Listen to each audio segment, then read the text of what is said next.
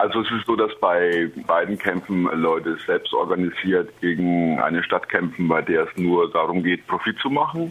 Dabei haben es natürlich die Geflüchteten noch mal viel schwerer, weil bei ihnen noch die Kämpfe äh, gegen die Residenzpflicht für ein Bleiberecht und auch äh, für das Recht auf Arbeit dazukommen. Aber wir hoffen, dass wir das irgendwie zusammenführen können. Wie klappt die Verbindung der Kämpfe in Berlin derzeit? Also da sind wir noch am Anfang, aber es gibt ja die ganze Zeit schon Sachen, wo die Kämpfe irgendwie aufflackern. Sei es ähm, die große Blockade der Zwangsräumung im Februar 2013, die Kämpfe um die Schule in der Olauer Straße, was ja auch räumlich sehr nahe liegt da. Oder jetzt irgendwie die Räumung in der Gürtelstraße oder auch wieder die Kugelbrachenräumung, was nochmal eine andere Geschichte ist. Sind jetzt nicht nur Geflüchtete gewesen, sondern auch Leute, die aus äh, Bulgarien kommen, die halt einfach aus ähm, Armutsgründen hierher kommen. Und da versuchen wir gerade irgendwie die Kämpfe zusammenzuführen, aber auch immer präsent zu sein, wenn eben die Widersprüche aufflackern in den Kämpfen. Von außen betrachtet hatte ich bisher den Eindruck, dass die Verbindung der Kämpfe in Hamburg, der Gruppe Lampedusa in Hamburg, mit den Kämpfen um die Rote Flora und die Esso-Häuser eine größere Dynamik entfalten als beispielsweise eine etwaige Verbindung der Kämpfe um die besetzte Schule in Kreuzberg oder um den Oranienburger Platz mit den Kämpfen gegen Zwangsräumung in Berlin. Ein Eindruck, Aljoscha, der täuscht?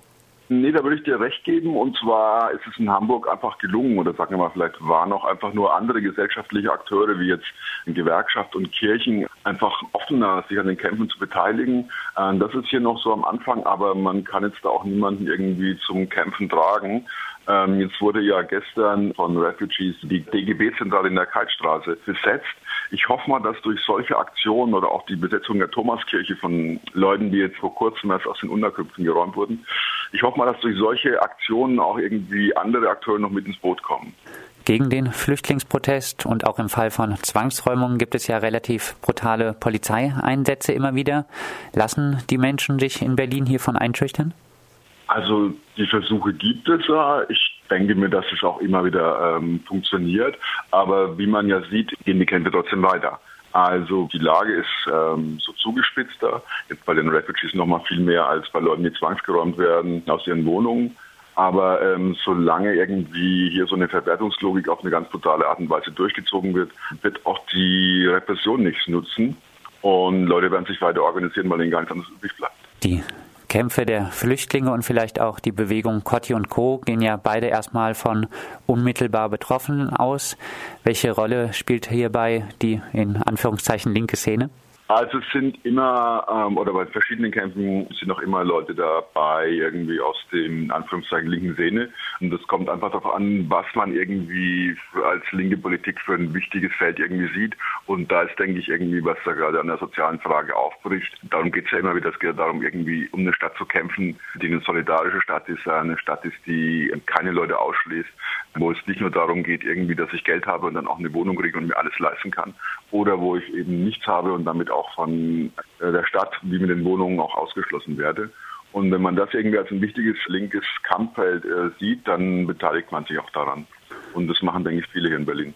Eine Stadt der Menschlichkeit und Solidarität. Vielleicht eine ganz äh, utopische Beschreibung. Wie sieht die deiner Meinung nach aus? Also es wäre eine Stadt irgendwie, die die Möglichkeit, die sie hat, wie es gibt ja hier auch noch leerstehende Wohnungen, ne? es gibt noch leerstehende Gebäude, die diese Sachen nicht irgendwie versucht, auf Teufel komm raus zu kommerzialisieren, sondern für äh, ihre Bewohner und Bewohnerinnen irgendwie zur Verfügung zu stellen.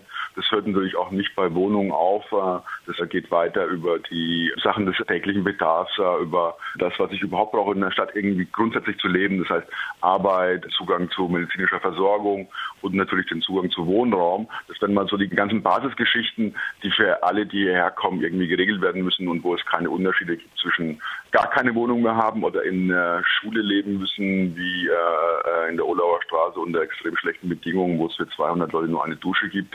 Und gleichzeitig werden hier Luxuswohnungen gebaut, irgendwie, die immer teurer werden und die für immer weniger Leute irgendwie zu erreichen sind da. Also da muss einfach die Schere, die zwischen den ganz Armen und Ausgeschlossenen und denen, die irgendwie sich leisten können, was sie wollen, die muss man wieder irgendwie weiter schließen. Der Kampf gegen die eigene Abschiebung oder Der Kampf gegen die Räumung der eigenen Wohnung sind ja im wahrsten Sinne des Wortes Abwehrkämpfe. Hast du persönlich Hoffnung, dass es zukünftig mal wieder über solche Abwehrkämpfe in Richtung einer Stadt der Menschlichkeit und Solidarität hinausgehen könnte? Die Hoffnung habe ich schon, aber im Moment bin ich eigentlich froh, dass überhaupt irgendwie diese Abwehrkämpfe geführt werden ne? und dass es mal wieder in der Stadt Protesten kommt, die einfach nicht mehr abreißen. Lange Jahre war ja hier einfach Ruhe, auch deswegen, weil irgendwie die, die Verhältnisse sich noch nicht so zugespitzt haben.